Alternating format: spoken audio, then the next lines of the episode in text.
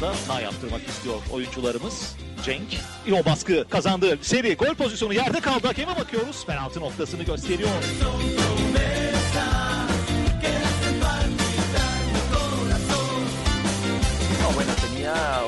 de, de otros países de Europa. La,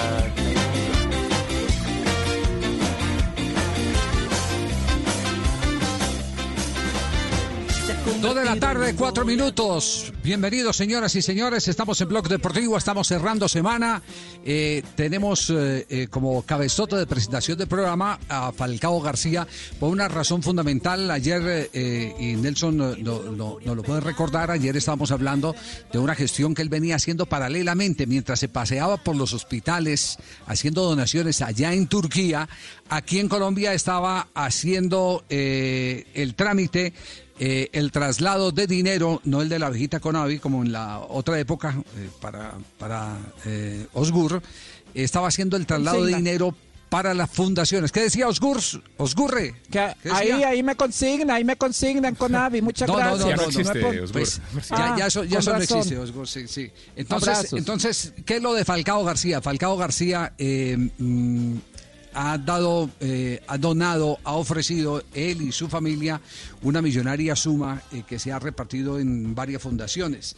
Por ejemplo, la Fundación Sanar, que atiende niños con cáncer, se le entregó una importante suma de dinero para las necesidades inmediatas de los niños que están en tratamiento.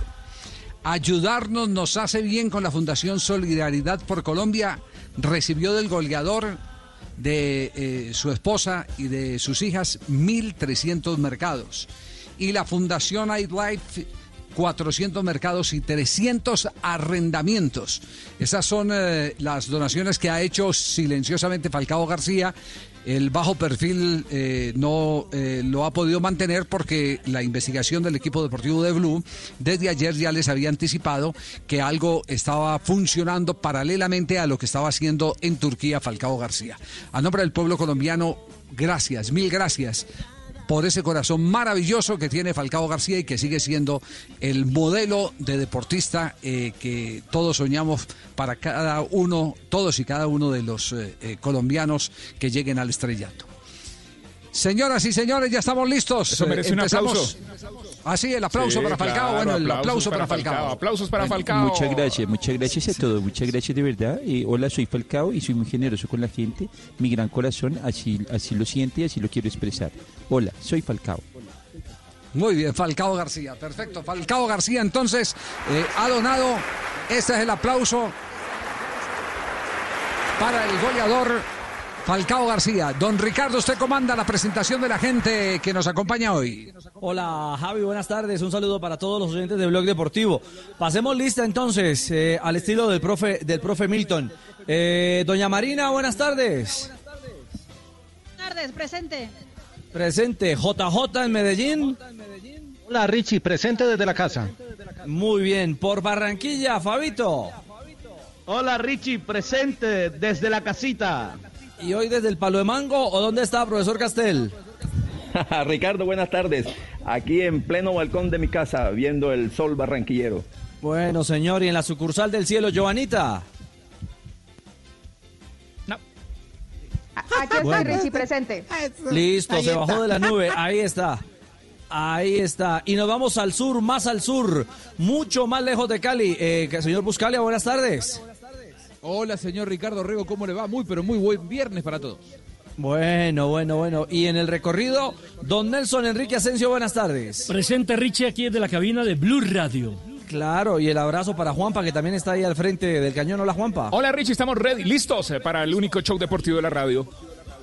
Bueno, y Ready, ready. por supuesto, eh, dicen que eh, los últimos serán los primeros. Don Faustino, el Tino Asprilla, buenas tardes. Hola Ricardo, muy buenas tardes, un saludo para todos. Bueno, Javi, ahí está. Ninguno falló, la lista completa. Perfecto, Ricardo.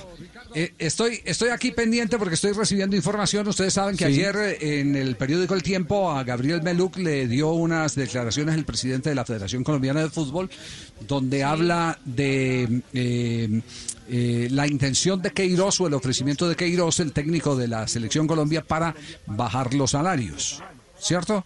Sí. Para bajar el salario de él. Y me imagino, pues. De él y del cuerpo técnico, Javier. Y, y el cuerpo técnico, exactamente. Aunque, aunque él es como cada, cada torero trae su cuadrilla, seguramente que él, si se baja su salario global, pues tiene que bajarle a sus ayudantes, porque entiendo que así es la figura con la que está vinculado al, al seleccionado colombiano de fútbol.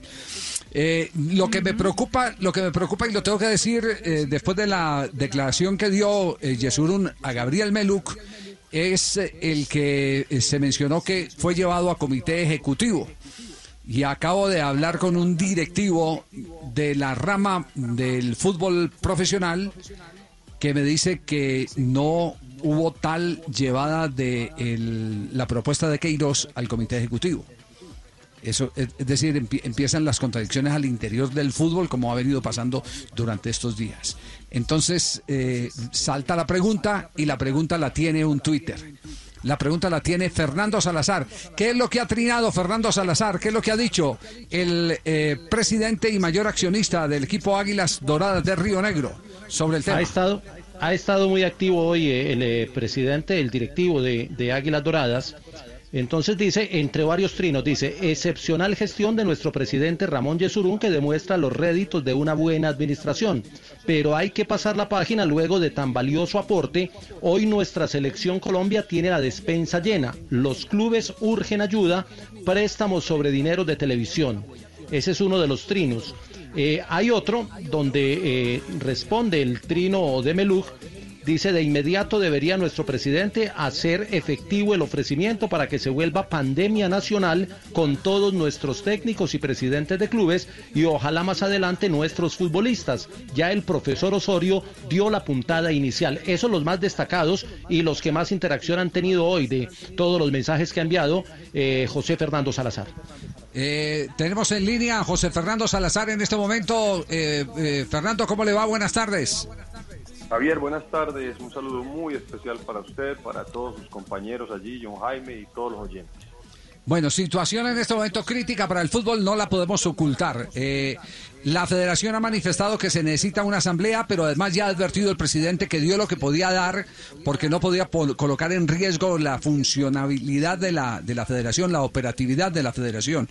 Eh, eh, ¿cómo, ¿Cómo recibe usted que ha sido uno de los que han manifestado que papá rico tiene que repartir la fortuna con quienes eh, han proveído la riqueza que son lo- los clubes, en este caso el fútbol profesional.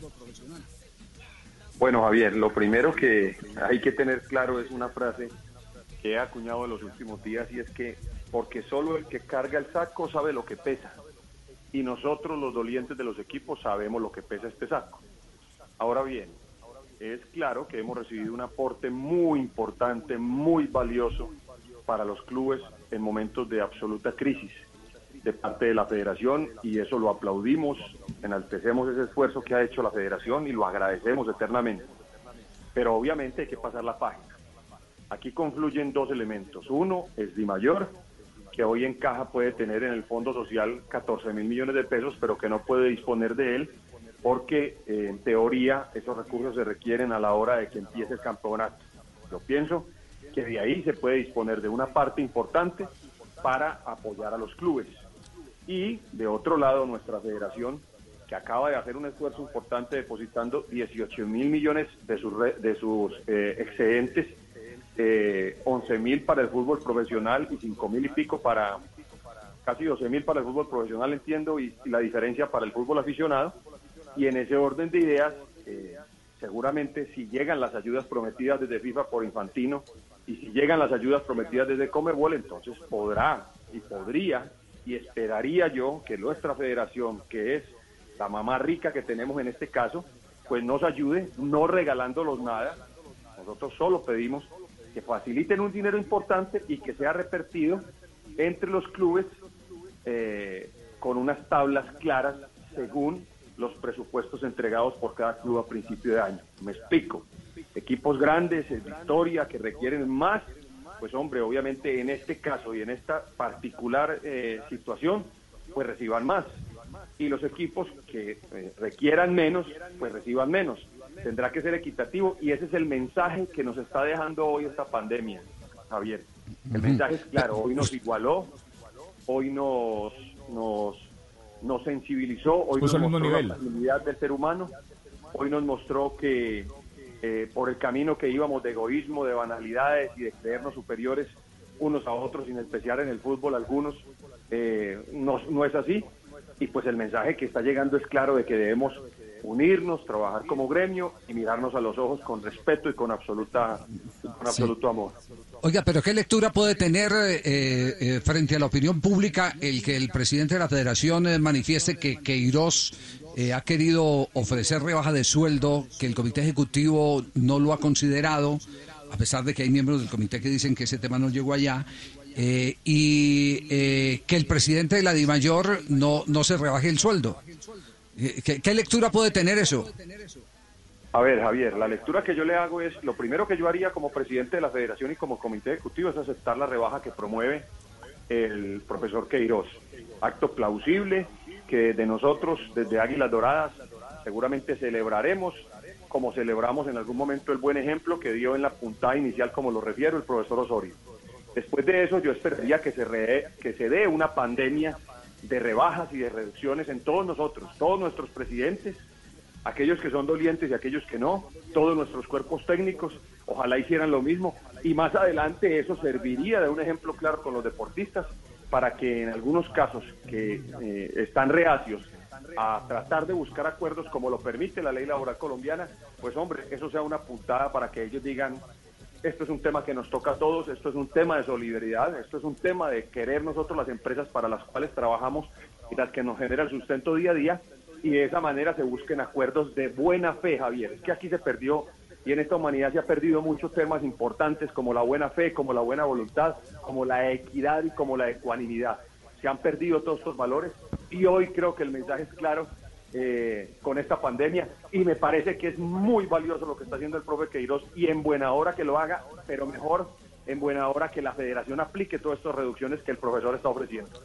Ya, y que, y que sigan el ejemplo entonces los eh, presidentes de las ramas o qué?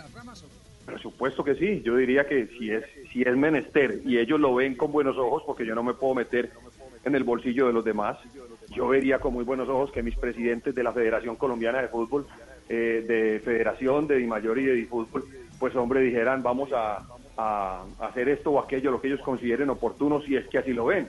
Y después de eso, ese ejemplo se debería replicar en las presidencias de los clubes de fútbol, porque recuerde que somos muy pocos los o son muy pocos los clubes donde sus propietarios son presidentes de ellos.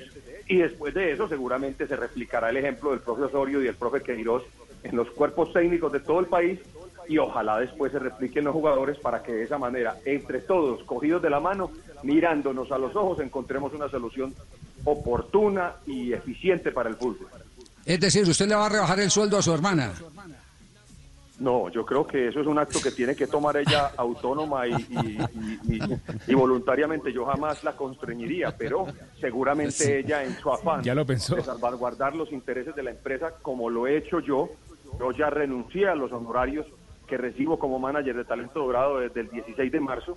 Pasé mi carta renunciando a esos honorarios, pues obviamente seguramente ella también lo hará y seguramente se replicará en el resto del país, ¿no? Oiga, eh, José Fernando, mm, primero nos dio una gran noticia porque lo, lo de los dineros que le llegan no solo al fútbol profesional, sino que esos cuatro mil millones que le llegan al fútbol aficionado van a, sanear mucho las necesidades de, las casi 30 ligas que hay en el país a nivel aficionado, cuatro mil millones entre 30 es, eh, una buena cantidad. Y lo segundo, le, quiero preguntar, en medio de todo esto que se está viviendo en, en el mundo, eh, ¿ustedes mandaron a vacaciones a los jugadores? ¿Están trabajando virtualmente? ¿Han llegado a algún acuerdo o están todavía a la expectativa de qué pasa? A ver, yo Jaime, te hago una salvedad. De los 18 mil millones que entregó la federación, 5.400 le correspondieron a Difútbol. Esos dineros seguramente llegarán a las ligas aficionadas, que seguramente aprovecharán estas, estos recursos para solventar toda esta crisis y fomentar el deporte en su base a lo largo y ancho del país. Después de eso nosotros venimos haciendo lo que ordena la ley y es, en primera instancia, buscamos la forma de hacer un teletrabajo, pero es por todos entendido que un teletrabajo no funciona cuando, cuando se trata de una actividad física porque esos son paliativos menores que realmente poco funcionan, no nos vamos a engañar. un deportista profesional de fútbol puede correr en una práctica 10 kilómetros y yo quisiera ver quién va a correr 10 kilómetros en un apartamento o en una propiedad pues o en una casa.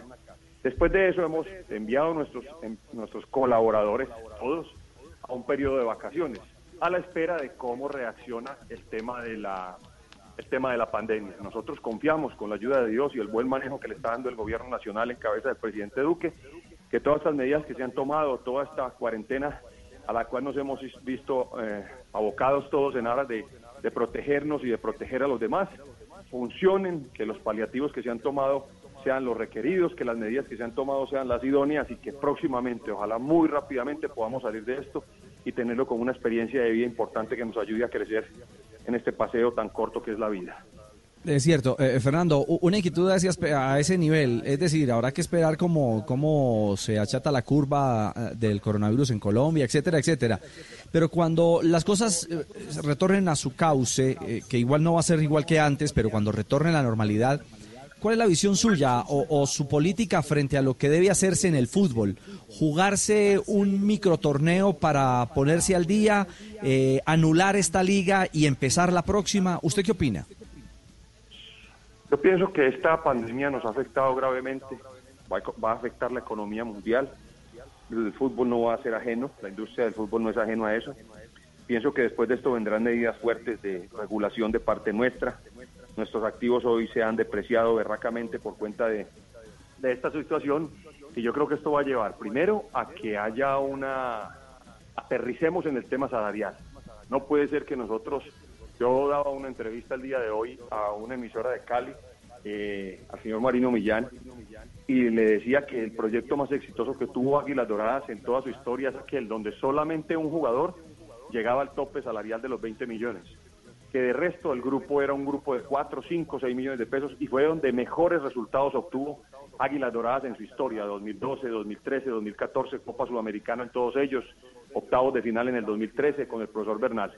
Y es increíble que hoy la nómina se haya quintuplicado y los resultados sean inferiores a eso. Eso nos tiene que llevar a nosotros como directivos a replantearnos si realmente el tema pasa por lo salarial y si realmente nosotros nos hemos dejado meter en esta burbuja del tema salarial. De parte nuestra, las políticas están claras, vamos a aterrizar costos, vamos a rebajar costos, vamos a organizar temas salariales.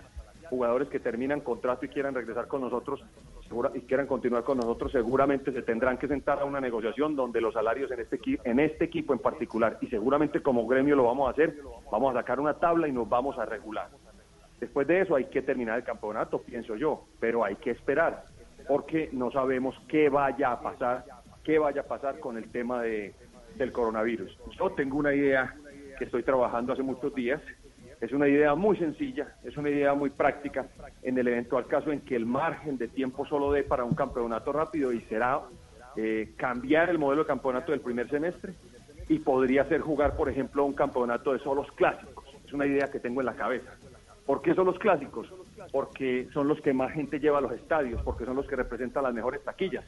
Entonces habrá que colocar unos costos de taquillas a aquellos equipos que tienen historia y tradición, que son los que gozan de las grandes hinchadas altas y después de eso, pues clasificar eh, en, en- esos 10 clásicos, clasificar eh, los equipos que sean pertinentes y mirar la forma de resolver esa situación para que rápidamente se defina el tema del campeonato. Lo estamos trabajando, es una cosa particular que estamos desarrollando. Hay otras propuestas distintas, en- en- entre otras la que ha surgido por ahí en los medios que ha, Di Mayor ha desmentido y es eh, un mundialito, pero creo que hay que esperar, creo que es menester esperar eh, el tiempo prudente para que eh, sepamos qué va a pasar con esto, cuándo podamos levantar y lo más importante que la integridad de todos nosotros esté salvaguardada.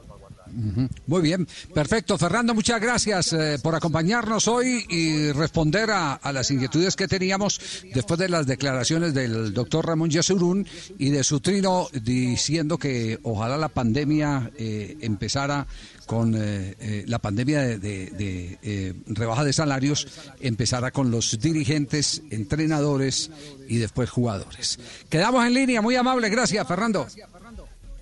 Gracias Javier a ustedes. Muy amable. Fernando Salazar, entonces. Mientras tanto, aquí empiezan a llegar mensajes al eh, celular. ¿Propuestas? Eh, no, propuestas no. Mensajes no, noticias. Ah, ya, noticias. ya, ya. Noticias. Empiezan, a llegar mensajes que tienen que ver que tienen que ver con la actualidad del fútbol colombiano. Después de comerciales los vamos a compartir con ustedes porque el asunto no está fácil. Por ejemplo, ya hay una respuesta de una entidad bancaria que le dice al fútbol le presto plata. Ok. pero tienen con qué respaldar la plata que le prestan. Esa es la inquietud. Estaremos hablando después de comerciales aquí en Blog Deportivo. En estos tiempos de cuarentena, no se enrede del aburrimiento. Aquí está, desenredes en la red, Blog Deportivo. En el único show deportivo de la radio, a mí me está llegando lo que nos desenreda en la red. Escuchen esto, las trovas de la cuarentena. Amigos, un saludo nuevamente. Hoy con las trovas irreverentes del del Dele por ahí, vamos a darle duro a esos inconscientes que están afuera sin necesidad, poniéndonos en peligro a todos. Hágale a ver. Y si no paramos bolas, el país se nos enluta. De rodillas se los pido, quédese en casa y puertas y ventanas bien cerradas.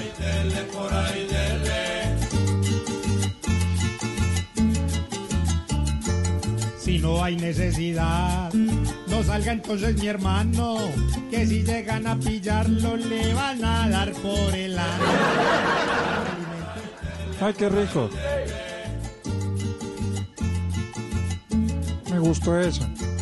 Los que vienen de otro lado a hacer desmadre y peleas, para ellos también hay ley, pa' que no sean gonos, pueden infectar a todos.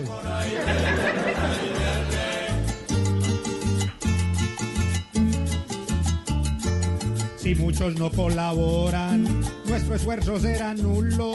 Por eso el que esté afuera, que le den tabla en el puente con Muy bien, es lo que está llegando para que desenrede en la red con el blog deportivo, el único show deportivo de Dele la por radio. ahí. Dele por ahí, dele por ahí. Vamos a una pausa, ya regresamos.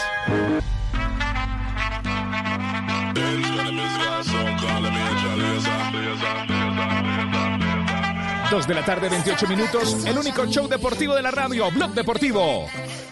Con el acajosa nieve. Carvajal se mete al área, mete un centro golazo. No lo grito, permítanme. Lo aplaudo, lo aplaudo. Señoras y señores, es sencillamente espectacular. Lo de Cristiano Ronaldo es para saludar a la bandera, pero saludo al de Funchal. Bueno, como no tenemos fútbol, como no hay actividad, eh, tenemos que gozar con lo que se celebra.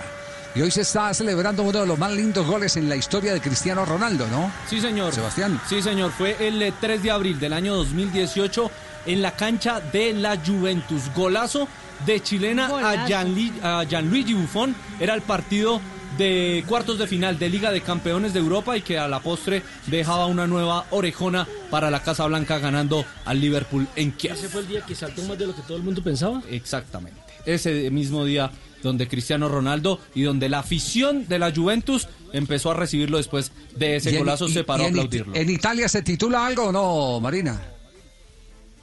Sí, Javier, obviamente los medios, tanto el ah, portal Tuto Calcio, también el portal del Gaceta de los Sport, eh, pues se tienen en, el, en su página oficial el día que Cristiano Ronaldo enamoró a Italia, dice por ejemplo el medio de la Gaceta de los Sport, hablando justamente que es el día que él terminó siendo ovacionado por todo el mundo y después terminó siendo el jugador de la Juventus. Escuchemos más de este día. Sigue el ataque del Real Madrid. Bonus Cristiano. por favor! ¡Madre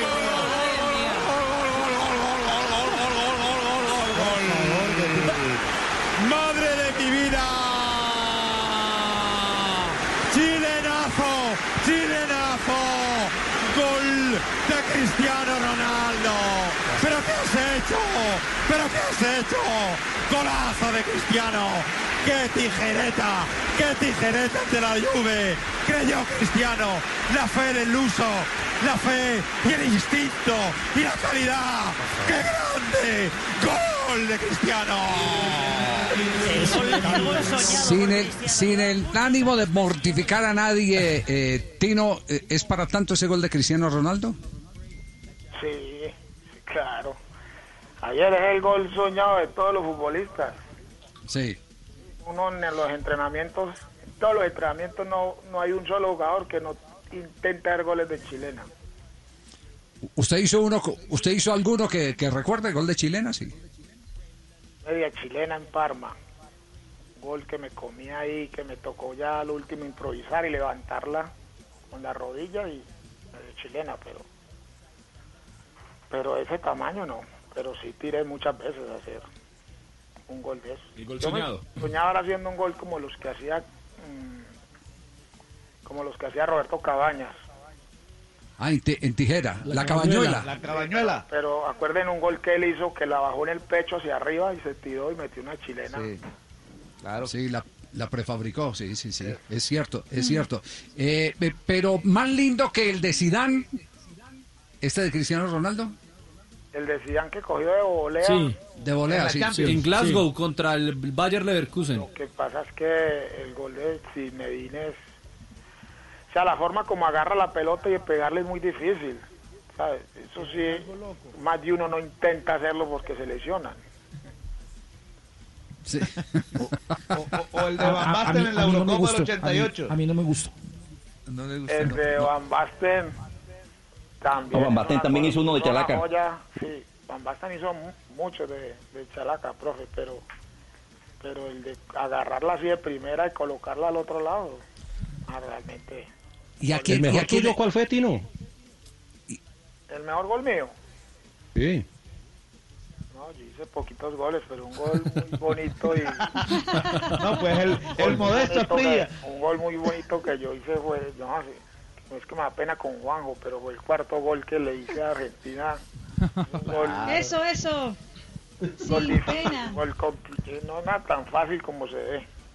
Sí, sí. Eh, Cristiano Ronaldo, ¿qué fue lo que confesó eh, después de esa, eh, de esa noche con eh, gol de chilena y clasificación? que fue muy difícil conciliar el sueño porque como Eso lo dice el. Tino, el gol soñado lo había hecho en una cancha difícil, en una instancia difícil, en un torneo importante y ante Gianluigi Buffon, campeón del mundo. Pero ¿sabe cuál es la Sí. anécdota? Que el día anterior, en el último entrenamiento que tuvo en eh, cancha de Juve, había hecho el mismo gol en el entrenamiento y en el mismo arco. Castel, ¿usted vio lo de Converti o no? Sí, claro. Especialmente un par de golazos aquí en el Romelio Martínez, eh, Javier. Es que, es que Así, yo creo pero- que ese es el tema, ese es el tema, eh, Castel. Es decir, el gol de Cristiano Ronaldo, sí, maravilloso, pero es la instancia la que le potencia ese gol porque lo mete en la historia. Eh, hoy podemos hablar de, de- de los goles de Pelé en los partidos eh, amistosos que hacía el Santos, que eran también muy estéticos. Las chilenas de Pelé eran maravillosas, las chilenas eh, eh, de, de Converti. eh, y, y uno dice, bueno, pero ¿qué representaron? El valor de este gol de Cristiano Ronaldo es lo que representó, me, me parece a mí, con todo respeto. Castel. Pero Javier, Profe, siga. dale Tino, dale. No, los mayores, siga. Hágale bien, pues, estamos hasta las 4 de la tarde en el programa. Se pueden, sí. La decencia ante todo. Por antigüedad, dignidad y gobierno, profe. No, no, iba a decir, Javier, que este es tan, es tan hermoso esa, este gesto eh, técnico, tan hermoso esa factura de gol, que hasta el hincha eh, más este, encarnizado rival se levanta para aplaudir eso. Y fue lo que ocurrió eh, con los hinchas de la Juve en ese momento, para, se pararon para aplaudir al Cristiano. Es y no importa que sea un entrenamiento, ojalá yo hubiera podido hacerlo siquiera un entrenamiento, Javier. Usted no aparece. es- porque es el gol que está en esa escala onírica de los jugadores de fútbol, especialmente de los delanteros, de los goleadores. sí, lo que Sueña dice- uno con algún día Me, un gol extraña, me extraña usted que jugó fútbol que no lo haya hecho en un entrenamiento. Yo en los entrenamientos los hacía. ¿Dónde está el Lo intenté video? como 50 En la cancha, veces, en la pero cancha nada. del Salazar y Herrera. Yo los hacía en, en entrenamiento. Es más, ese gol es tan difícil de ver que ustedes, sí, en todos los goles que han pasado en las Copas del Mundo, yo no me recuerdo un gol de esos en los mundiales, porque de hacerlo en Un un gol. partido, o sea. Un gol de chilena. Pues hagamos, hagamos la tarea, busquemos a ver qué, qué goles de chilena hay en campeonatos del mundo. Esa es una, una muy buena tarea. Eh, pero Tino, ahí, hay- bueno, ahora que estamos hablando de goles, miremos también el otro lado. Eh, eh, ¿Cuál es el gol más increíble que usted se ha comido? que yo me haya comido. ¿Es del Sí. Mundial de, 90, del, del 94 que nos dijo? Yo creo sí, en el Mundial en el 94 y también uno contra, no, contra quién, en, en las eliminatorias, creo que fue contra Ecuador. Una pelota que yo quedé sola y le pegué y la tiré afuera, pero la excusa mía era que yo estaba fuera de lugar y, y cuando miramos todo nunca levantaron la banderola, era una jugada legítima. Y se Pero fue así arrepiente. en eliminatorias contra Ecuador, el día de ese partido tan bravo que Anthony Ávila entró y nos salvó y metió un gol de afuera al Mundial del, del 94. 94, sí. Bueno, eh, ahí están los recuerdos. Pero Ricardo, usted, usted tiene invitados, correría de eh, jugadores que se han lamentado por no haber marcado un gol. Es cierto, a propósito, Javier, del tema, eh, ¿quién recuerda, o de estos invitados, eh, cuál recuerda algún gol que se comió y no lo dejó dormir? Bueno, a ver quién tuvo pesadillas. Arrancamos con Víctor Danilo Pacheco, con Pachequito. Un gol que me haya comido, sí que me recuerde, fue un Copa Libertadores, creo que fue año 94, un partido junior Medellín, aquí una pelota que sacó paso y quedé mano a mano con Barba y lo boté. Ese día no dormí, no tanto por haberlo botado, sino por, por la puteada que me dio el, el- el mono, porque me comí ese gol y ese día no, no dormí. Claro. Yo lo recuerdo. ¿Lo recuerda, mono? Sí, claro. Yo me tocó Ah, bueno. putearlo y decirle, che, no joda. ¿Cómo te vas a comer ese gol ahí? Puro no joda. No dejó y ese día que de berraco. A ver, ¿cuál se comió y no lo dejó dormir al Kiko Barrios? Yo recuerdo un gol que me comí, eso fue en Lima, fue en Lima en eliminatoria al Mundial de México 86, eso fue en el año 85, ese partido fue en Perú, en Lima. Eh, en ese partido el técnico era el doctor Gabriel de Ochoa Uribe y yo ingresé en el segundo tiempo, ingresé eh, en los últimos 27 minutos me quedó una pelota mano a mano con el arquero, si no estoy, no estoy mal, era Casuso. Yo creo que Javier se debe de, acordar, ese partido lo televisaron. Sí, me acuerdo como si fuera hoy.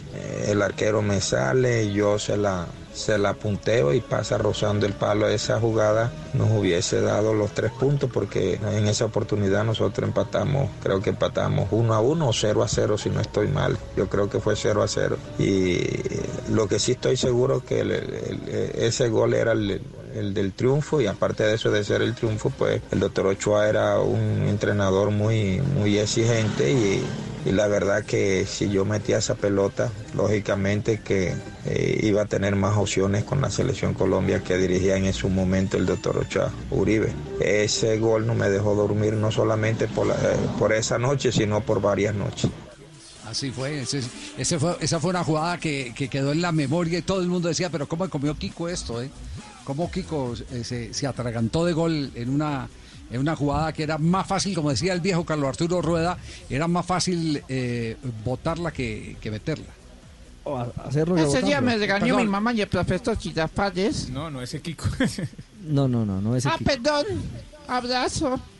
En este caso era al contrario, era más fácil meterla que botarla. Meterla que botarla, exactamente. ¿Sabe que. Javier hacía la pregunta de que en un mundial quién hizo un gol de chilena? Y aquí me escriben que Negrete con México, ¿se acuerdan? El Ese monumento. Pero eso Ah, no, no, no. no, no, eso- pero si fue de no, no, una cabañuela, no, no, no, eso es una cabañuela. Es tijera. Una Es una tijera. tijera. Es una tijera. Hermosa, es una tijera. pero tijera. Bueno, ¿a quién más tiene Ricardo? Bueno, seguimos con los desvelados a punta de no hacer goles. Bendito Fajardo. ¿Cuál fue? Un abrazo para toda la gente del blog. Un saludo muy especial a ese gran amigo Javier Hernández. Tengo dos recuerdos muy especiales que no me dejaron, do- no me dejaron dormir y todavía los recuerdo mucho. En el Mundial ante Alemania, una jugada en que el pibe va por derecha, entra al área y tiene un centro templado que pega un poco antes en tierra y yo ya llego a tratar de que de poner el- mi zapato izquierdo para que pueda ingresar el balón a, a línea de gol y, le pegué fue con la espinillera, entonces el balón salió por el palo. Y luego otro fue el Copa Libertadores ante Sport Boys de Perú, partido que íbamos 0-0 y yo eludí, entré al área, eludí al arquero, pero el balón siempre se me fue un poco hacia afuera. Entonces traté de definir con izquierda y crucé el balón con el arco solo, pero el balón se me fue mucho, me fue hacia el otro palo y salió. Eso, digamos, serían las dos anotaciones que, que yo pude haber convertido y, y que no corrió y no me dejaron dormir luego. Y cerramos la encuesta de hoy de los que no pueden dormir por el gol que se comió o que dejó de hacer el Pollo Díaz. Esto lo viví en, eh, en un partido eh, Quindío Cúcuta, año 94, Estadio Centenario. Eh, corría el minuto 90 del segundo tiempo. Checho Angulo, después de un centro de costado, de Franklin Cetré por la derecha, lateral derecho, me baja el balón de cabeza, quedé solo frente a Maciel. Maciel tapaba para el Quindío, un excelente arquero. Estaba en el primer palo. Y yo ya le iba a, celebrar cuando apareció y lo manoteó y lo, tiró al tiro de esquina. Mm, quedamos eliminados del autoridad porque quedamos empatados, teníamos que ganar. Me tocó quedarme en Armenia porque los hinchas del Cúcuta me querían matar. Yo creo que ese fue para mí eh, una situación difícil y, no se pudo lograr el, el objetivo que era autogonal. El presidente de ese entonces era don, don Rey Pachón del Cúcuta Deportivo. O Javier más que todo se acuerda que no había pago, no hubo pago. Entonces yo me quedé en Armenia por, por esa situación. Sí, todo- Oiga, yo soy el consultor de Todos- la memoria. todos dicen todo don eso, Javier. ¿no? Javier, su buena Javier, memoria. ¿te recuerdan? Sí, Ayer sí, era sí, presidente sí. de la DIMAYOR en esa época. No, no. Oiga, es, es bueno para que la gente no quede confundida la diferencia, y ahora que se citaba el gol de Negrete y el gol de Cabaña, la diferencia Tino y, y Castel entre Chalac, entre Chilena y, y, Y Tijera. y, mm, y Tijera, y Tijera, sí. Sí. Chalaca o chilena, Tino. eh, en, algunos países le dicen chilena, en otros países le dicen chalaca. Es decir, es la acción esa de quedar con toda la espalda arriba en el aire, de frente al, al piso, a la grama, el cuerpo bien recto. primero se mueve la pierna de la izquierda, luego la derecha y con todo el empeine la, la en el, en, el, en el arco sin mirar el arco, de, totalmente de espalda, sin mirar el arco. Esa es la perfecta eh, chalaca o chilena. Sí, y la tijera, Tino, ¿cuál es la tijera? Es la de lado, la que uno tiene prácticamente Es con una lado. pelota que viene uno, que el balón viene de frente y uno está de lado a la portería y se tira y la agarra con el empeine y en, en- en cualquiera de los dos casos, para que la gente entienda, uno se levanta, le pega la pelota, pero no trata de darle ubicación, trata de que vaya al arco. Ya si la clavó en el ángulo como cristiano, ya pues eso es tener uno mucha suerte, pero ya ahí en esa jugada no, uno no tiene, es imposible que alguien diga, no, es que la tir- me tiré así para meterla llano. Eso no, eso no le cabe a nadie en la, en la Le, cabeza. le ¿no? apunta a los 2.44 con 7 7.32 que, que tiene la portería. Sí, claro, para entre grandes, por cualquier lado. a donde caiga, a donde vaya. para los más Muchas veces van al arco, es gol, o otras veces van por arriba, o, o a las Sí, manos sí, del sí. arquero. Sí, ¿cu- ¿Cuál es el aporte de Argentina, Juanjo? Lo hizo Enzo Francescoli para los más grandes en la época de Sí. gloria de Francescoli en River contra la selección de Polonia, un partido en un enero en, en Mar del Plata. La paró de pecho y la, y la colgó de un ángulo también de, Un de- golazo chilena, un golazo. impresionante, sí. Sí, Y yo le vi gol. errar un gol muy importante al Tino. ¿Cuál? En un partido de los más importantes, final de Copa Libertadores del año 2000 en el Morumbí. Tino jugaba para Palmeiras, el, el- el primer título del Boca de Bianchi en Libertadores. Y yo estaba detrás de un arco en el que Tino a vos te quedó una pelota servida y fue al palo, ¿o me equivoco? Eso fue penalti, Juanjo. ah, el Eh, penalti. Sí, es- fue con Samuel. Un balón que. O sea, cuando yo, cuando yo a Euler, que va a enganchar a- al negro, el negro está, ¿cómo era? El, la- lateral derecho de Boca. Como e- Euler- Ibarra. Sí, Ibarra. Ibarra. Como era tan rápido, yo Hugo. veo que se la tira larga, yo dije, este le gana porque le gana imposible. Entonces, en ese momento yo estoy con Samuel y yo le amago a Samuel que voy a arrancar por la derecha y cuando le amago le, me le meto por el lado izquierdo. Entonces él lo que hace es como no me ve que estoy en la derecha con la mano izquierda me manda y me agarra. Sino que yo veo la pelota que viene y yo dije, no, aquí meto un gol, está Oscar Córdoba, yo dije, aquí meto el gol de, y salgo como héroe. Y viene la pelota, pero ya cuando él me, me agarra mucho y me jala, yo cayéndome, yo igual trato de pegarle tres dedos y la pelota nunca me agarró el, el, el chanfle que quería, sino que la cogí de frente y pasó raspando el palo.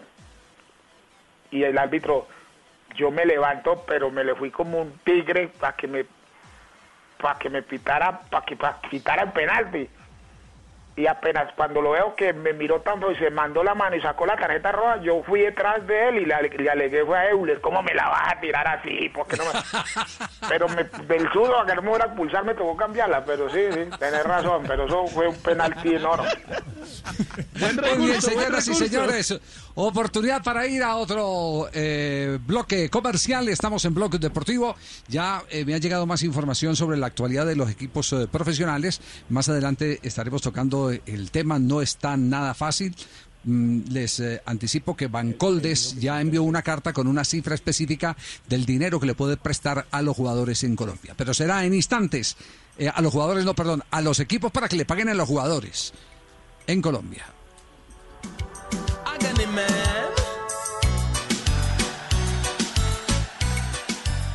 Nueva alternativa.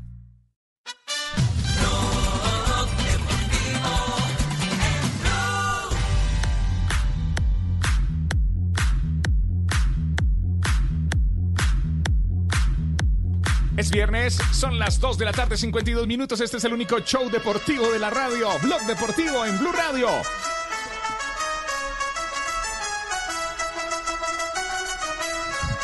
Eso. Vamos todos. Si estás en casa y si se te olvida, Sí, hoy es viernes. No Uy, salgas de cómo casa. extraño. El tubo. El tubo debe estar desinfectado ya y solo. No extraño. No. Qué encierro tan macho. Deberíamos como echar chistes hoy, ¿no? Al final, viernes de chistes aquí en Blog Deportivo, el Sí, único señor, show sí, deportivo de la señor. radio. Estamos conectados en toda Colombia. Quédate en casa.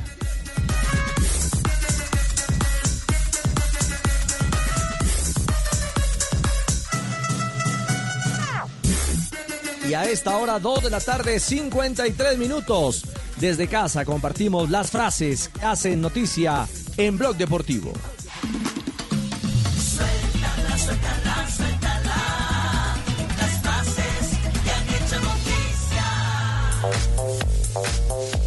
2 de la tarde, 54 minutos. Las frases que son noticia. El eh, goleador de la selección rusa, Artem Chuba, delantero ruso. Mi sueño es jugar en el Real Madrid.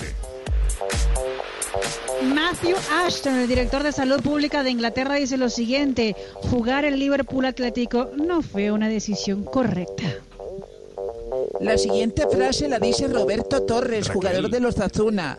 Es momento de mirar más allá de nuestro ombligo. Lo debe dejar como enseñanza la pandemia en el ser humano. Raquel Gallote Grande, desde la cuarentena en Blog Deportivo. Kieran Trippier, el jugador del Atlético de Madrid, ha dicho: Estoy feliz de formar parte del Atlético. Es un club alucinante. Kevin De Bruyne, jugador del Manchester City. La Premier debe decidir ya si sigue o no. Y la leyenda de Alemania, Karl-Heinz Rummenigge, el director deportivo o el directivo del Bayern Múnich de Alemania, dijo lo siguiente: cada crisis encierra también una oportunidad. Desde hace mucho, los salarios y traspasos de jugadores han tenido una evolución malsana.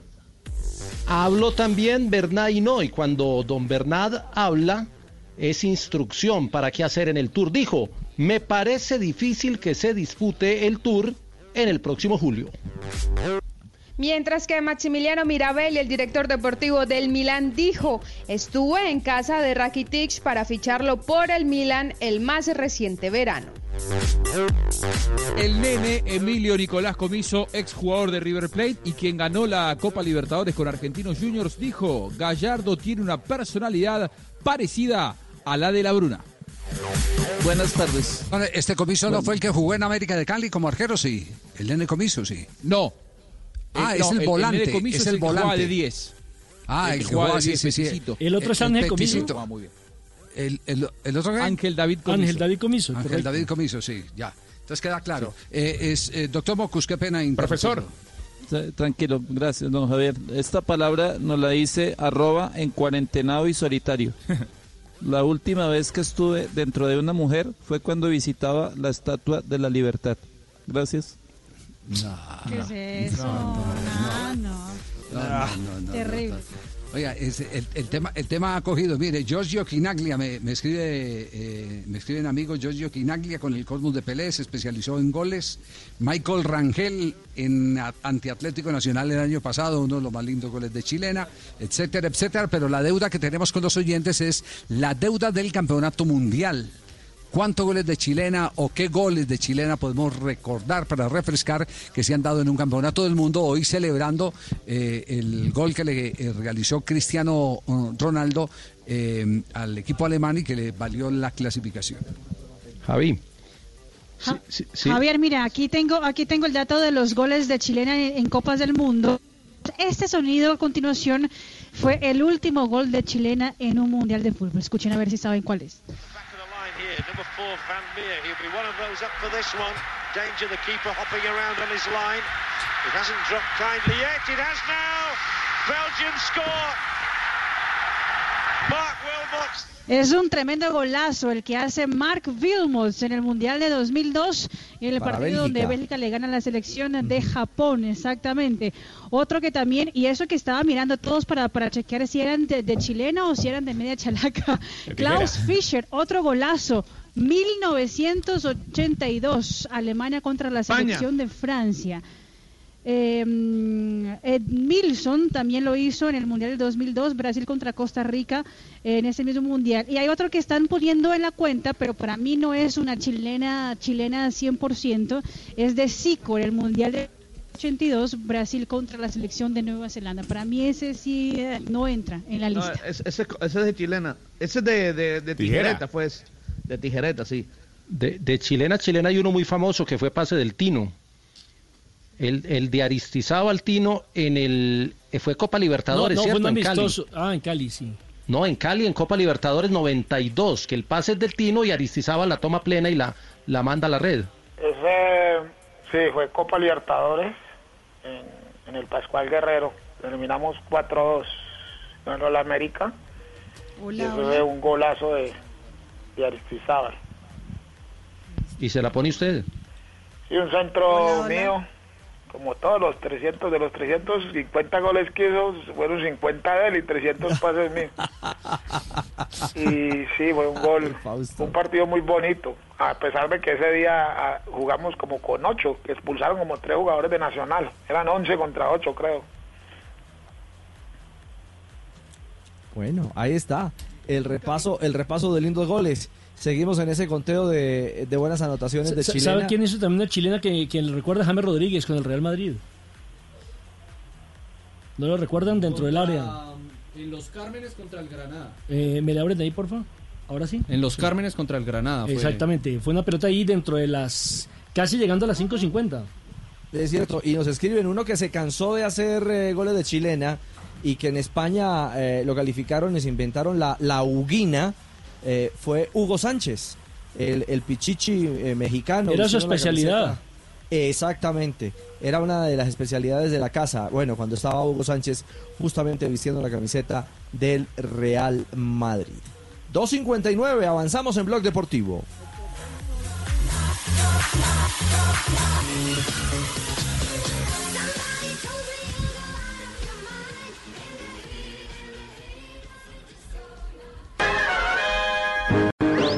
Estos tiempos de cuarentena, no se enrede del aburrimiento. Aquí está Desenredes en la red, Blog Deportivo. Desenredes en la red y llega esto. Escuchen, un niño dando consejos a esta hora en el Blog Deportivo. Cuando te sientas triste, decepcionado, abraza el zapato. Sí, un zapato. Un zapato consuela. Abras un zapato, porque un zapato consuela en el único show deportivo de la radio. En estos tiempos de cuarentena, no se enrede del aburrimiento. Aquí está Desenredes en la red, Blog Deportivo. que a sus años no podía comprender. Yo quiero que me digan cuándo me va a crecer, así como le crece la barba a don Fidel. Muy bien, Tibaquirá llegó ya el profe Milton, 3 de la Ah, tarde, qué 6 bueno. minutos. Este, este- ¿Quién es el primero que va a pasar al paredón de...? Sí, ah, Yo, cre- yo, sí. cre- yo quiero un duelo de profesor a profesor, así, rápido. ¿Entre quiénes? ¿De Castelli? No, no, no, entre, entre Milton y JJ Osorio. ¿Ah, Denle la Y yo- oportunidad a y- Nelson y- para y que por se recupere. ¿Y por qué yo? El profe Castel es el de más antigüedad, ya dijo Tino. Ah, ¿por qué se asusta? Profe Milton, ¿cómo le va? Buenas tardes. Muy buenas tardes a todos, a todos, Javier, Marina, Tino, Ricardo, Nelson, Vocalia, Castel, Fabio y Joana, y a todos ¿Cuántos- los. ¿Cuántos Hola, estudiantes profe. sumamos en esta oportunidad? ¿Cuántos estudiantes eh, sumamos ya en las clases eh, eh, vía internet? Ya llegamos a 420 mil estudiantes y hoy pasamos ya los 10 mil. Pucha, hoy pasaron los 10 mil. Qué bien, ¿ah? Sí, sí, Le- sí. la cap- la- volvemos a hacer más, el ejercicio de cinco colegios eh, prácticamente que están recibiendo clase. Cuando son 10 mil, sí. Exactamente. Bueno, profe, ¿cómo viene hoy? Eh, ¿Con la cuchilla montada o qué? ¿Cómo está? Sí, sí, hoy la primera pregunta es para la mesa de trabajo abierta, el que quiera contestar. Ajá. Los utileros de la selección Colombia son dos, son dos los utileros de la selección Colombia. El más representativo que casi todos conocemos se llama Amaral. ¿Conocen el nombre de Amaral? Sí, el mismo, eh, tiene el mismo nombre jugador de Brasil. Héctor Fabio, Héctor Fabio creo. Sí. Muy bien, Nelson, Nelson. Bueno, ojo con esto. Hablamos con Amaral y él nos cuenta que para un partido la selección Colombia normalmente se llevan 40 balones de fútbol. ¿Estamos de acuerdo? Sí, 40. Dos, tulas de 20 balones. Ahora, en el último partido llevaron los 40 balones de los cuales por cada dos balones usados llevaban tres balones nuevos. Les recuerdo, por cada dos balones usados llevaban tres balones nuevos. El total de balones que iban en las dos tulas era 40 balones. Pregunta, ¿cuántos balones usados y cuántos balones nuevos lleva la selección Colombia normalmente a los partidos? Ahí tiene la pregunta de Juanito Preguntón. Bueno, eh, eh, eh, eh, la eh, mesa ha determinado que tenemos un representante muy pilo que llama JJ Osorio que ya debe tener la Ya. respuesta. Mire, por ¿La tiene o cada... O- Otra vez, profe, para, para hacer la, la, la- No, no, mire, mire. Por cada dos balones, por cada dos balones usados... Tres por nuevos. cada, dos balones, por cada dos balones nuevos, tres usados, ¿cierto? Sí. No, no, no, no, no, no. Al Por cada dos usados, tres nuevos. Por cada dos usados, tres nuevos. O sea que ahí suman cinco. Ahí suman cinco. ¿Cierto? Entonces, como son 40, 40 lo dividimos entre 5 y nos da 8. Ajá, ¿vamos bien? Sí. Ahí vamos bien. ¿La pregunta correcta? No, no, no, falta. No, por eso estoy ¿Son ocho qué? ¿Ocho qué? No, falta. No, por eso, por cada, por cada dos balones eh, hay, eh, usados hay tres nuevos. Eso suma cinco.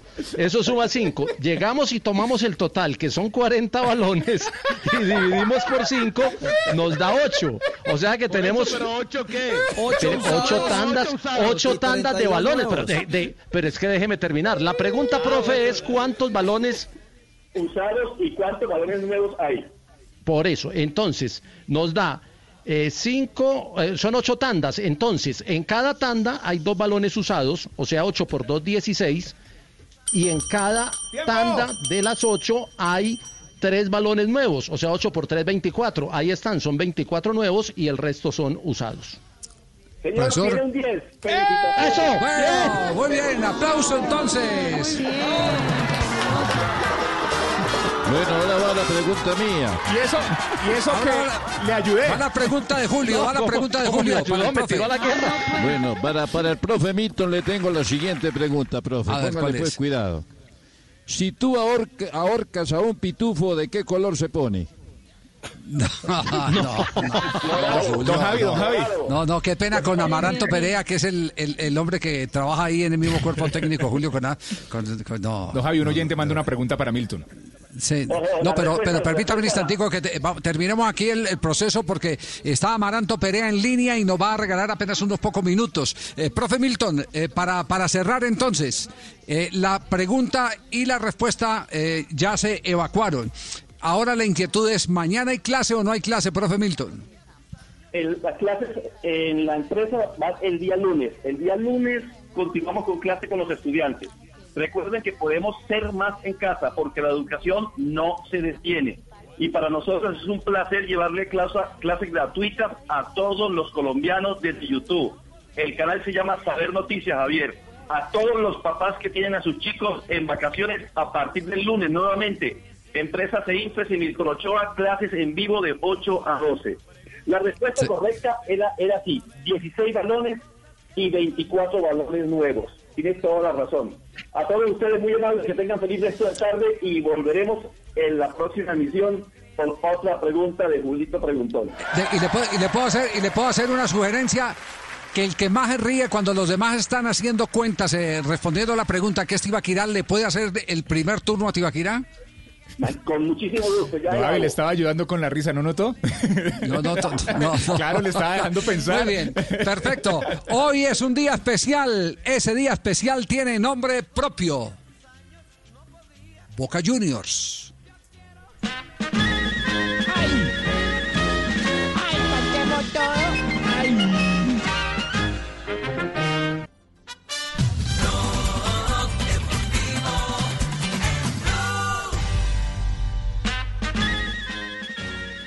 Hagamos un resumen, Juanjo, ahora que tenemos a Amaranto Perea en línea, un resumen de qué es lo que está celebrando hoy Boca Juniors, para meternos en contexto.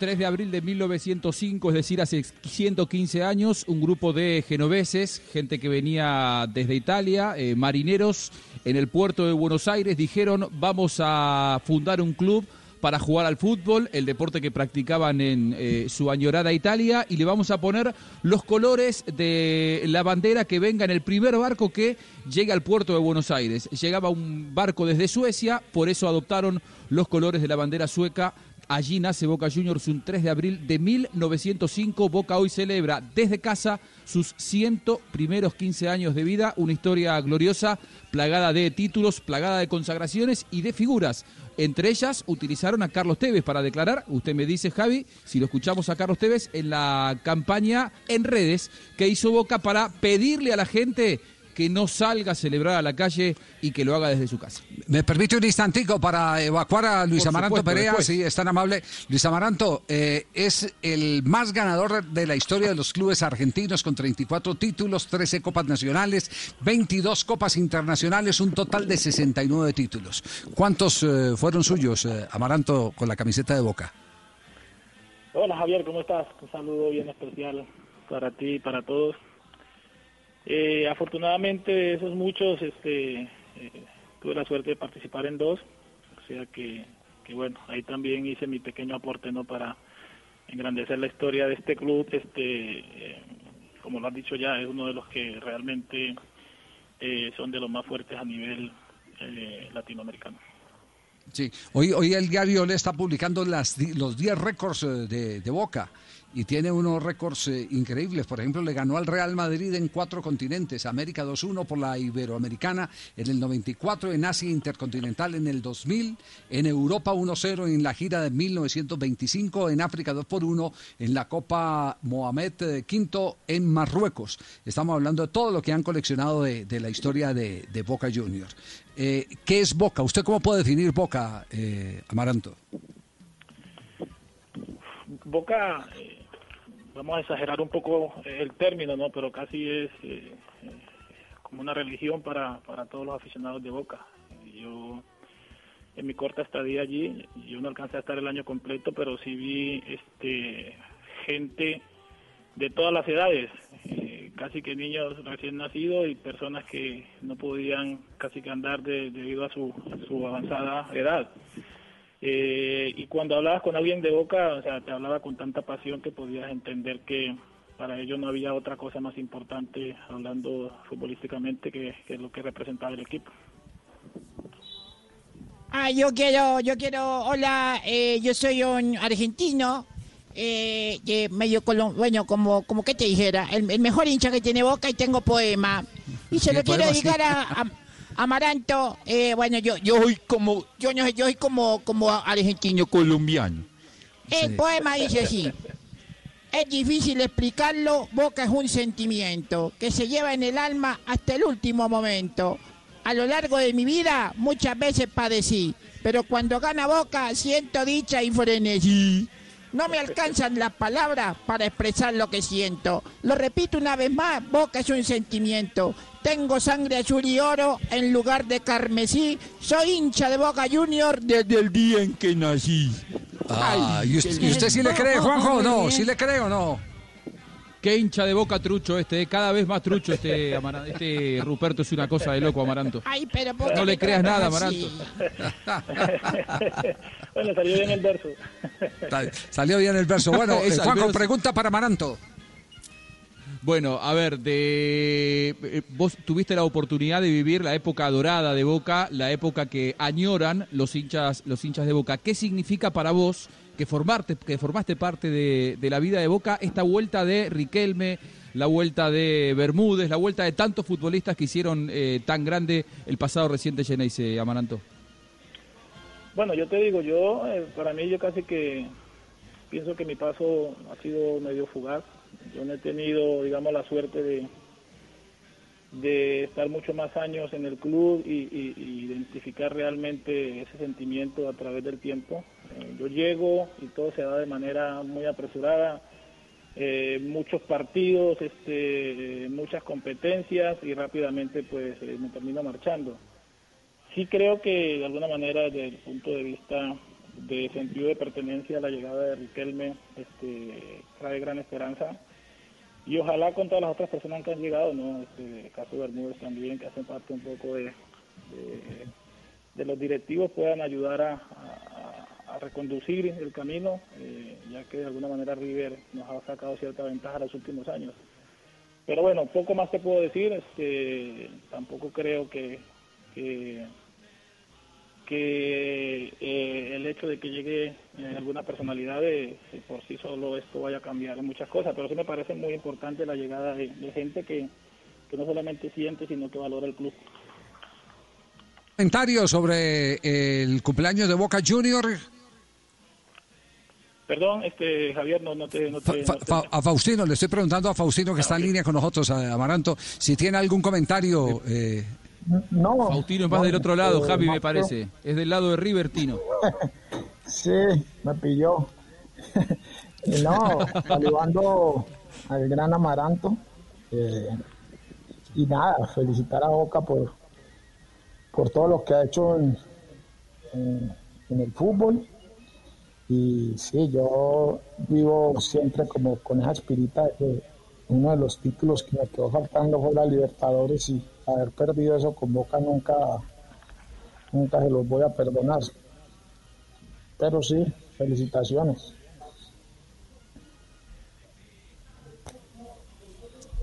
Amaranto, Sí, bueno, este... es el de verdad, no, no, el que habló es el Tino de verdad para que no se confunda. Eh, eh, pa- Para que, eh, es más, para que identifique, mire, este es el Tino de mentiras. Por favor, Tino de A ver, a mentiras. ver, a ver. Eh, Amaranto, un saludo muy especial. Eh. Es el de mentiras. o sea, bueno. Y este, y este es el y este es el amaranto de mentiras para que para que el Tino tampoco se confunda. Sí, sí, sí. Bueno, un saludo muy especial. eh, eh, es un lindo recuerdo que tenemos y, y ha sido, No, ha sido todo un proceso. la mía. Eh, recuerdo, recuerdo esa época grande de Boca Juniors eh, y siempre será un referente para mí. Bueno, Amaranto ya recibía el saludo del Tino y el reconocimiento de todos nosotros. Muchas gracias por, eh, por estar hoy en el programa. No, muchas gracias a ustedes, este, y bueno, sobre todo por hacerme partícipe de, de este día tan especial para Boca, el cual recuerdo mucho. Y a Fausto, este, un gran saludo, qué bueno poder encontrarnos eh, eh, a través quizás de, de, de este programa, y bueno, eh, nada más, un feliz día y, y gracias por la invitación. Bueno, yo no, yo no quiero dejar pasar la oportunidad. Te habla Julia Avelino Comezaña. ¿Cómo estás, Amaranto? Un saludo especial. Mi profe, ¿cómo anda? ¿Qué tal usted? Bien. Eh, muy bien, Amaranto, en que soy el trucho, ¿eh? Un saludo muy especial para sé, usted. Bueno, eh, le tenía una pregunta, Amaranto, antes de despedirlo. Eh, contame, eh, ¿en qué idioma piensa un sordo? No, no. Ay, Dios. Complicado, ¿no? Exacto. Amaranto, un abrazo. Gracias. Hasta luego, Javier. Un abrazo para todos. Chao, un abrazo Amaranto que hace parte del cuerpo técnico de Julio Avelino Comesaña. A propósito, ¿qué jugadores colombianos actuaron en Boca? ¿Quiénes estuvieron en Boca? El primero de ellos nació ¿Qué? en Medellín, ahora sí. Eh, Hay que- yo, yo, yo. Hable por este. Eh, Ahora sí, yo, ahora yo, sí, ahora el, el Chicho, Ese- el Chicho Serna. El Sí. otro, el otro, por este. Eso, ahora sí, mire. Carlos Fernando Navarro Montoya, el primero de Sí. ellos. Sí. Walter Perazo, que Sí, nació en Bogotá. sí. Jugó en Boca. Padres, padres argentinos. Sí, señor. John Jairo Treyes, La turbina. eh, Jorge Bermúdez, Oscar Córdoba, Chicho Serna, Eso, Arley eso, Dinas, sí. Freddy Guarín, Fabián Vargas, Amaranto Perea, Gerardo Bedoya, Breiner Bonillo, uno que jugó en el Deportes Tolima, Sebastián Pérez, Wilmar Barrios, Edwin Cardona, Jorman Campuzano y Sebastián Villa. Muy bien, esos los jugadores eh, que actuaron en Colombia. Pero Ricardo nos tiene algo más eh, eh, de Colombia, Boca, Boca, Colombia. Cuota goleadora, pues es histórica y es amplia, pero digamos que hay jugadores que eh, de los más recientes eh, que marcó goles bonitos, goles de gran factura. Uno de ellos, el jugador Edwin Cardona. La pelota es para cara, Cardona. Acá está Fabra, Cardona le pega y está Cardona. ¡Ah, ¡Golazo! ¡Gol! Sí, sí, sí, sí, de boca. Y la galería continúa con otro histórico, uno que eh, defendía pero también marcaba, marcaba anotaciones importantes sobre todo en juego aéreo. El colombiano Bermúdez. Se viene el Vasco, ya está Bermúdez, también Matellán, viene Bermúdez.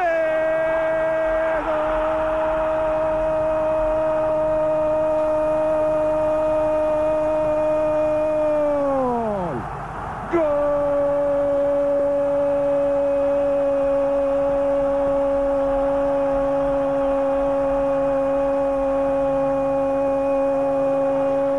¡De Boca! A los dos minutos del segundo tiempo, Jorge Hernán Bermúdez. Boca acaricia el título. Se queda a siete de River. Boca bate un nuevo récord para el fútbol de primera división de la Argentina. 40 partidos invicto. Boca va a dar la vuelta olímpica en cualquier momento. Un gol y un relato histórico para Bermúdez, otro que marcó el medio campo, la historia y algunos goles de gran valor. Chicho, Chicho, huevo, Eso, huevo. eso, sí, Está Fagiani, sí. otra vez el Chicho le va a pegar al arco. Serna. ¡Golazo! Me dice, me dice.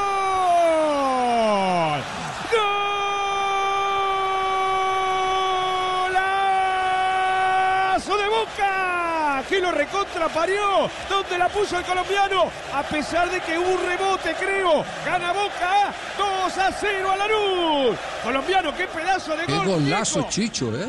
Golazo. Eh, sí, Sí. un gol eh, muy, que fue de gran factura, Javier. eh, Muy al estilo Asprilla, ¿cierto? Gol estilo, Eh, sí, estilo señor, eh, golazo. sí, sí. señor. No bueno, yo lo que más recuerdo de Boca y de Argentina fue el tango que me marcó tan tanto y que hoy canto. Yo adivino el parpadeo de las luces que a lo lejos. Canta mejor el Va a tema. llover que el clima está bien. Son las mismas que alumbraron. Gracias, don Javi. Ay, ay, ay. Por favor. Eh, y hay, dos más en la galería, de los recientes. De los recientes y de gran factura. Usaint Villa. Villa, Villa con Boca. Gira Guanchope, Villa para empatar, Villa.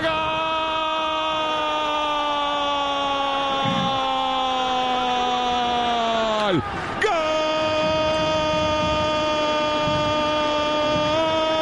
¡Gol! De Boca, de Boca, de Boca, de Villa. De Villa, de Boca.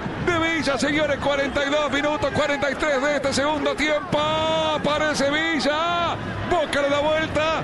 Parpadeó, pestañeó el partido y en cuatro minutos lo empató. Señoras y señores, el partido está 2 a 2. Ahí está el relato del gol del Ferrari de Boca, el Ferrari Villa. Y para cerrar, uno que se recuperó de lesión y también eh, hoy es fundamental en la estructura de Boca a Boca. Con sello colombiano, Frank Fabra. Señoras y señores, Boca quiere el tercero. A ver, a ver, a ver, a ver. Va a ser de Bergini, va a ser de Bergini, va a ser de Fabra. De Fabra de Bergini, de Fabra de Bergini, de Fabra de Bergini, de Fabra. ¡Gol! Juan Jorge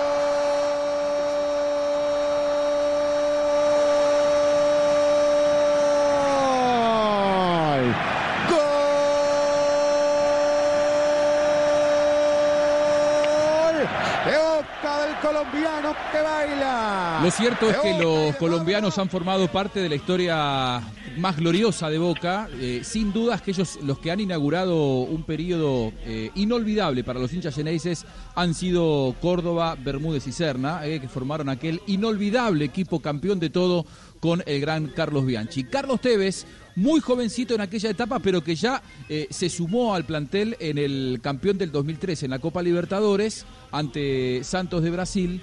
Eh, hoy es el gran emblema Geneise, a punto de irse a fin del año pasado. Hoy es el hombre utilizado en las redes para pedirle a los hinchas que celebren desde sus casas estos 115 años de Boca. Este 3 de abril cumplimos 115 años.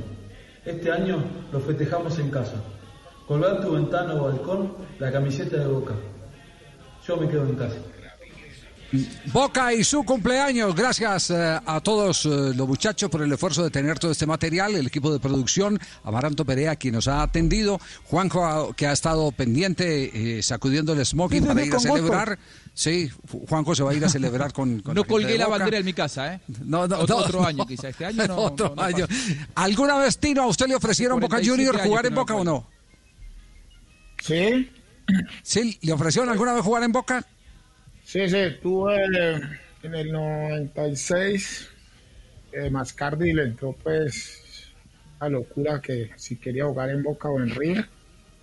Y yo tenía la posibilidad de ir a Newcastle y no, no tenía cuándo. Me fui para Inglaterra. Pero sí estuvieron detrás mucho tiempo. Ah, bueno, con esta noticia cerramos, noticia del pasado, que eh, al Tino Asprilla también lo buscaron de los dos grandes del fútbol argentino, de Boca y River. Estamos en... Son las 3 de la tarde, 37 minutos. Estás escuchando el único show deportivo de la radio. Es viernes, 3.37, don Javi. Eh, una, una inquietud, eh, Marina, que tiene que ver con información de FIFA de última hora. Eh, ¿Hay alguna modificación de los comportamientos anticipados por Infantino en la reunión con los presidentes de confederaciones? Pues Javier, acaba de salir un comunicado de FIFA en los cuales entregan algunas noticias importantes para el mundo del fútbol. Muchas cancelaciones y otras confirmaciones. Por ejemplo, está ya cancelado, eso ya lo sabíamos, pero bueno, ya se ratifica que está cancelado partidos de selecciones en el mes de junio. Están cancelados, además de eso, Javier, dos torneos femeninos que estaban programados para el 2020. Uno que era el Mundial Sub-20 femenino que estaba programado para agosto y septiembre en Panamá y Costa Rica. Y el otro, el Sub-17 femenino que estaba programado en India en el mes de noviembre. Aparte de eso, dicen que a y la más tardar tendrán decisiones sobre el Mundial de Futsal que estaba previsto para Lituania en el mes de septiembre. Están confirmando en el comunicado de FIFA que el próximo Juego Olímpicos en Tokio dos- 2021, bueno, que se llamarán 2020, pero serán en 2021, están confirmando que los jugadores podrán ser sub-24 y habrá obviamente los tres jugadores permitidos Ah, bueno. mayores eh, de 24 años. Y aparte de eso, lo que dice el comunicado de la FIFA es que ya están organizando reuniones bilaterales con confederaciones, es decir, con la UEFA, con la Comebol, con la Confederación Asiática, con la CONCACAF, etcétera, para poder ver en qué va la eliminatoria y cómo se podría jugar la eliminatoria en el peor o en el mejor escenario en el 2020. Muy bien, tenemos eh, las eh, 3 de la tarde, 39 minutos, Ricardo.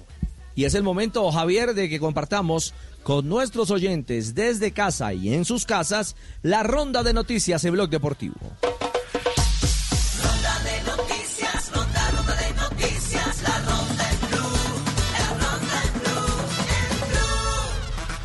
Son las 3 de la tarde, 39 minutos. Ronda de noticias. La Premier League consulta a los clubes sobre reducir hasta un 30% el sueldo de los futbolistas debido al impacto económico que está teniendo la crisis del coronavirus en el fútbol inglés. El balompié británico, que no tiene una fecha exacta para su vuelta después de que se haya aplazado la reanudación eh, prevista para el eh, mes de mayo, se reunió hoy viernes a través de videoconferencia para tratar este tema.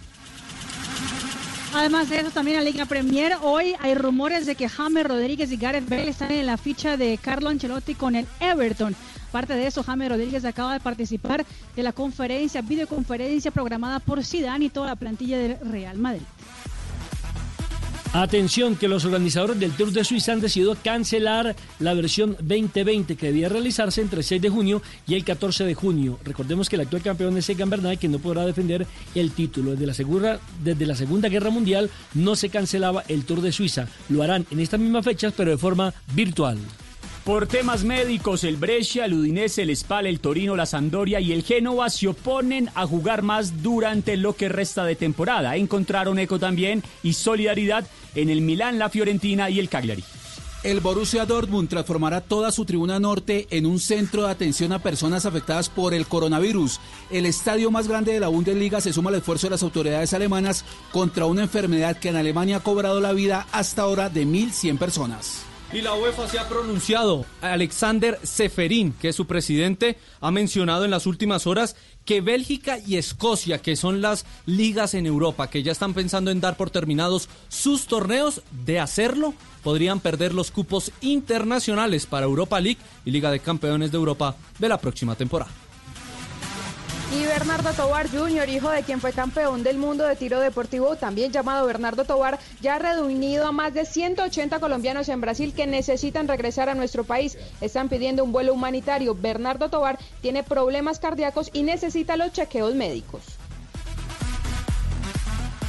Wilson Kipsang, una leyenda del atletismo mundial keniata, fue agarrado eh, fuera de su casa incumpliendo el desafío de toque de queda. El problema es que estaba bebiendo. El hombre estaba tan borracho que la policía debió actuar de manera eh, fuerte para controlarlo. Recordemos que Kipsang fue eh, medalla de bronce en los Olímpicos de la Maratón de Londres 2012. Seguro. Acaba de hablar Javier Guillén, el director de la Vuelta a España. Ha sido enfático y dice que la vuelta se hará como está prevista del 14 de agosto al 6 de septiembre, que no le piensa quitar una sola etapa y que no piensa compartir la carrera con la de ningún otro país. Los Marlins de la Florida, el equipo de béisbol de las grandes ligas de la ciudad de Miami, acaban de anunciar que ya terminaron de cambiarle el césped a su campo de béisbol del estadio Marlins Park. Tenía un, césped natural, era el mismo que tenía desde su inauguración en el 2012 y ahora han puesto un césped sintético más avanzado, diseñado especialmente para el béisbol marca B1K. Eso lo manifestó el vicepresidente del equipo, Jeff King. Continúan los acercamientos para que Edinson Cavani, el delantero uruguayo del PSG, sea próximo jugador de Boca. ¿De dónde viene la negociación? Leandro Paredes, ex hombre de Boca Juniors, compañero de Edinson Cavani en el club francés, le comentó a Juan Román Riquelme que el sueño de Cavani era retirarse en Boca. Lógicamente la dirigencia Geneise ya se puso en contacto con él. Un ex compañero de Cavani, Javier Pastore, hoy en la Roma, dijo que lo ve tranquilamente con la camiseta del Geneise. Es un jugador para Y en cualquier equipo del mundo. Eh, es un fenómeno. En su posición es uno de los mejores. Eh, para mí es el mejor 9 con el que yo he jugado. Tiene la garra y la grinta que seguramente los jugadores de Boca requieren para, para jugar en esa cancha. Lo tiene al 100%. Eh, sí, sí, puede ser tranquilamente el 9 Bueno, y en la ronda de noticias clasificados. Vendo marido. Con teléfono móvil, sofá y mando a distancia. Canal Plus, todos los canales fútbol. Incluyo su bebida favorita, cervezas. Única dueña salvando lo habitual. Papeles al día y sin hijos a su cargo. Eh, pequeños defectos, problema de carburación, palanca de elevación obstruida, hay que calentarlo, escape de silenciador ronca, eh, regular válvula trasera, se lo dejo en su casa y páguelo como quiera sin intereses. Condiciones de venta no se acepta devolución. Segundazo en buen estado. Segundazo. La ronda de noticias en Bloque Deportivo.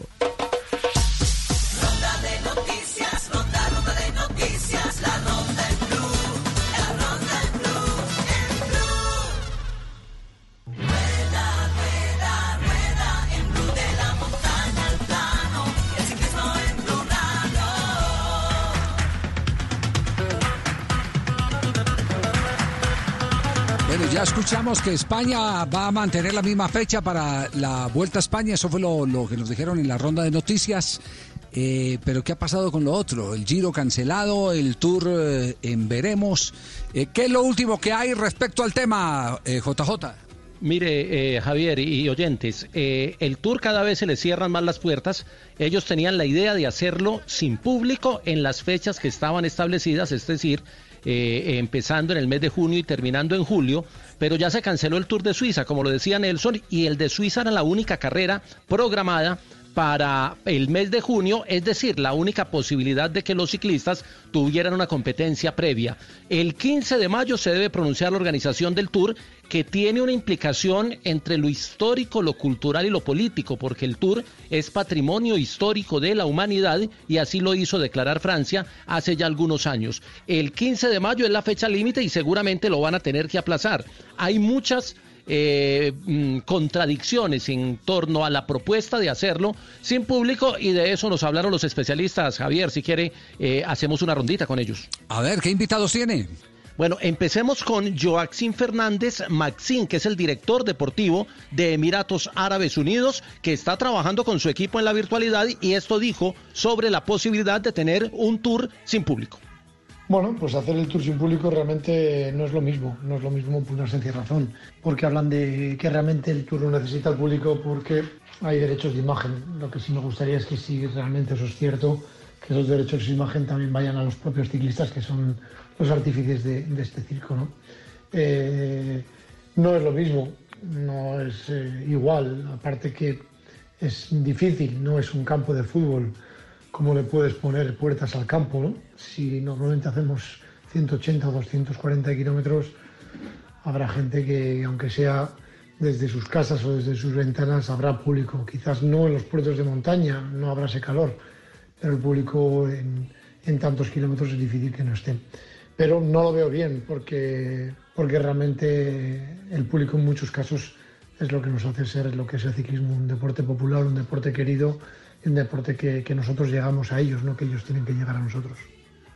Escuchemos lo que piensa de esa propuesta de tenerlo sin público nuestro compañero Rubén Darío Arcila Rubencho. Para mí el tour es verano, el tour es sol, de allí el color amarillo que lleva el líder de la carrera. El tour es todo el cuadro familiar, el perro, el gato, sale la suegra, el niño, pero esto solamente puede hacerse en julio, en la temporada de vacaciones. La gente sale en short, de sandalias, el asado a la vera del camino. Otra fecha no me sabe a tour, no le veo otro horizonte. Para mí debe cancelarse este año 2021, olvidarse como se olvidaron los siete años de Lance Armstrong. Borrón, así como borraron las hojas de, de Armstrong, borrón por culpa del virus y cuenta nueva.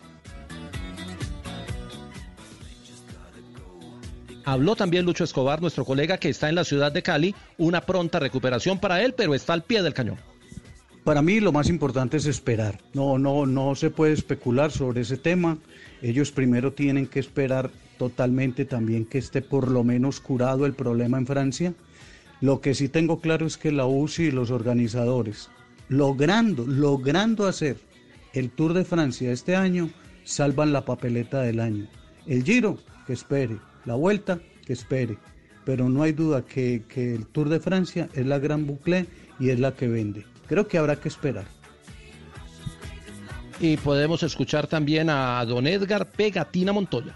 el primer gran evento que se cumplirá después de que pase el aislamiento y se abran las fronteras y los ciclistas puedan viajar tranquilamente a los lugares donde se harán las competencias será el Tour de Francia. Luego se hará la Vuelta a España y luego el, el Giro de Italia. Aunque no hay fecha, realmente es importante que se haga el Tour de Francia porque el 70 o el 80% de la publicidad de los equipos se ven reflejados en este gran evento.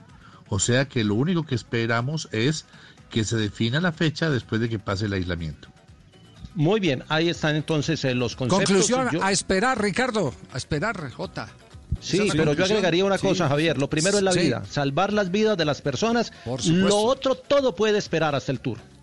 Así es, así es.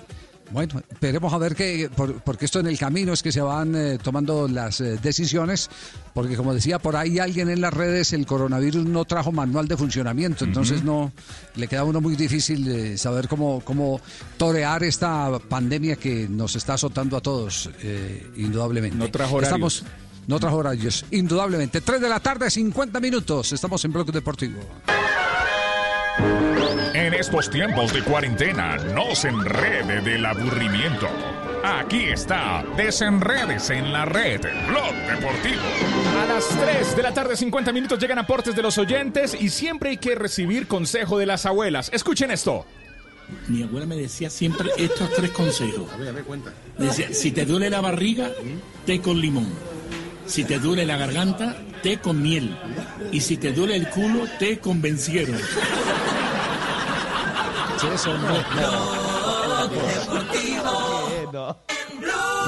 Qué horror.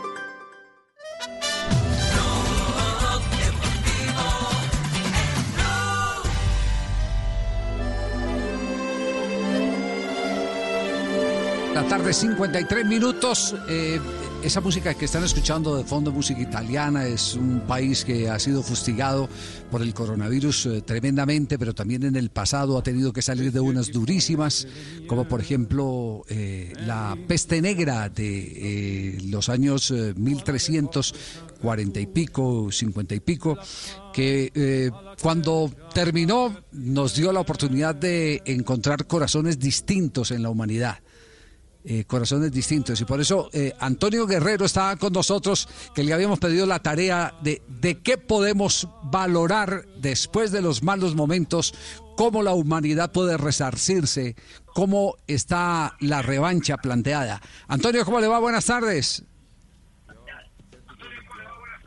Buenas tardes, Javier, para ti, para tus compañeros y para todos los oyentes de Blog Deportivo a esta hora en Blue Radio. Pongamos en contexto, estamos hablando de epidemias, la peste negra se presenta hacia 1347 y 1350-51 en Europa, en Asia y en las partes pobladas que se conocían en ese momento. Recordemos que el descubrimiento de América no se había dado todavía, entonces no contábamos como tal, éramos incas, chichas, muiscas, aztecas y demás.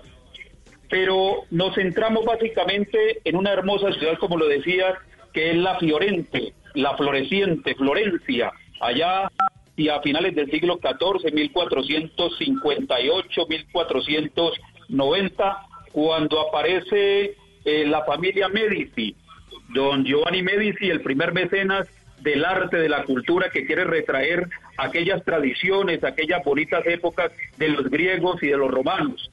Entonces empiezan a invertir, las tierras están desiertas, las cosechas se han perdido y piensan en el ser humano, piensan en invertir en el arte, en la cultura, la cultura.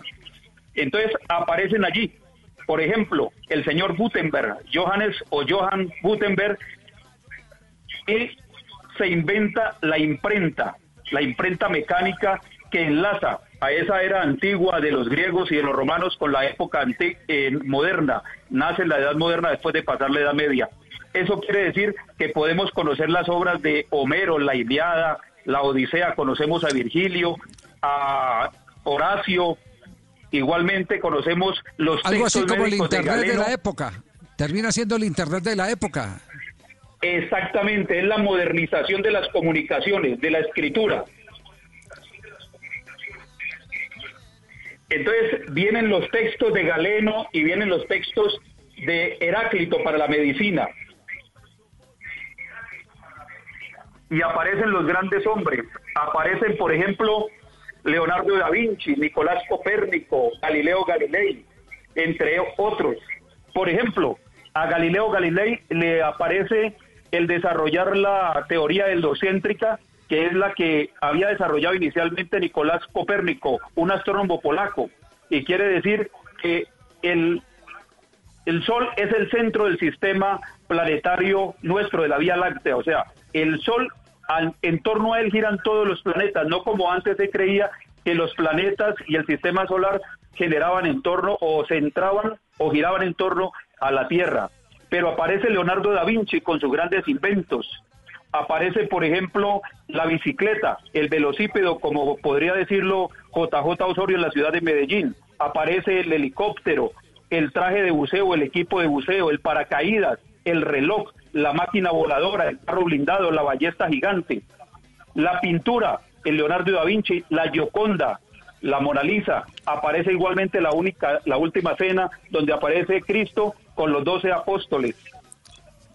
Eh, eh, para, resumir, Antonio, eh, los Medici, después de que salen de la peste, que salen de esa, de esa pandemia de, la época, entienden que, que lo material no lo es todo y que tienen que invertir en el ser humano y es cuando aparece esa explosión de arte y de invenciones que nos dieron tanto sustento en años siguientes a la humanidad. Ese- ese- esa es la conclusión. Siempre hay una oportunidad después de una crisis como la que estamos viviendo. Es el mensaje. Sí, porque hay una revolución científica y social, se pasa de la actividad agraria a la sociedad mercantil, aparece el humanismo, el hombre como el ser creador que ocupa un lugar central en el desarrollo del mundo, porque es que el mundo es construido por las manos del hombre, Javier. ¿Ya? Aparecen también los médicos cirujanos. Ya no hay la distinción entre médico y cirujano barbero, sino que el cirujano y el médico se interesan más por el cuerpo humano, por mirar cuáles son sus órganos, por qué las enfermedades están acabando como pandemias eh, al ser humano, lo están exterminando de la faz de la Tierra. Entonces se pues. avanza en la anatomía, en el estudio de la biología. Sí, maravilloso eso. Eh, Antonio, eh, eso